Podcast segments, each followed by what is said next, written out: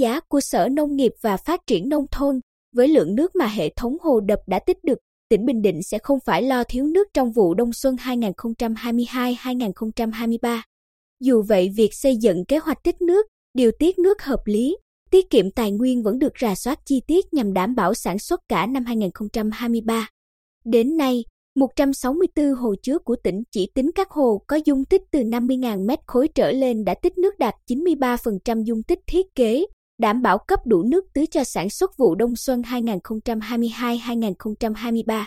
Sở Nông nghiệp và Phát triển Nông thôn đã phối hợp với Ủy ban Nhân dân các huyện, thị xã, thành phố và Công ty trách nhiệm hữu hạn Khai thác Công trình Thủy lợi Bình Định quản lý, khai thác, thực hiện việc phân cấp quản lý khai thác công trình thủy lợi theo đúng quy định. Năm nay, do diễn biến thất thường của thời tiết, có mưa muộn diễn ra vào tháng 12, nên ngành nông nghiệp theo dõi sát tình hình, lên phương án ứng phó và điều tiết nước hồ chứa phù hợp.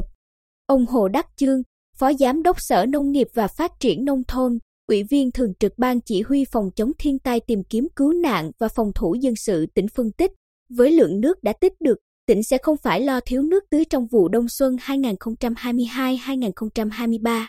Nhưng để đảm bảo cấp đủ nước cho vụ hè, vụ thu và vụ mùa năm 2023 thì phải tính toán thật kỹ lưỡng, điều tiết nước hợp lý, tiết kiệm nước.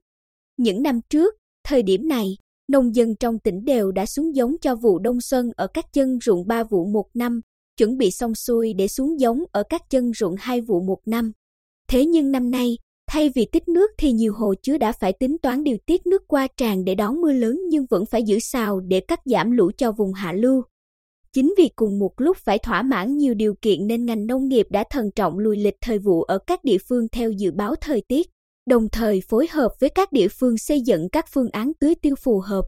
Toàn tỉnh Bình Định hiện có 4 hệ thống thủy lợi lớn, gồm hệ thống sông Côn Hà Thanh phục vụ tưới tiêu cho khu vực sản xuất ở các địa phương Vĩnh Thạnh, Tây Sơn, Vân Canh, An Nhơn, Tuy Phước và một phần huyện Phù Cát. Hệ thống Latin tưới tiêu cho Phù Cát, Phù Mỹ. Hệ thống Bắc Phù Mỹ tưới tiêu cho các địa phương cánh Bắc của huyện Phù Mỹ.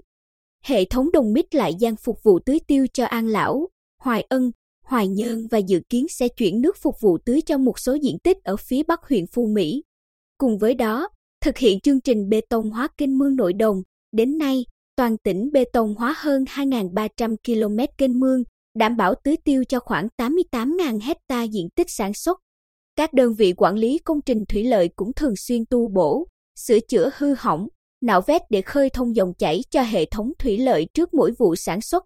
Nhờ vậy có thể nói hoạt động tưới tiêu ở tỉnh ta đạt hiệu suất tối đa.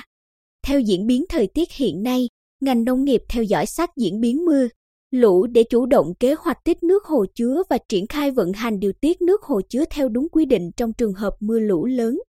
Đồng thời, Sở đã giao các đơn vị chuyên môn trực thuộc phối hợp với các địa phương tổ chức sản xuất vụ đông xuân 2022-2023 nhằm tránh thiệt hại do mưa lớn đầu mùa.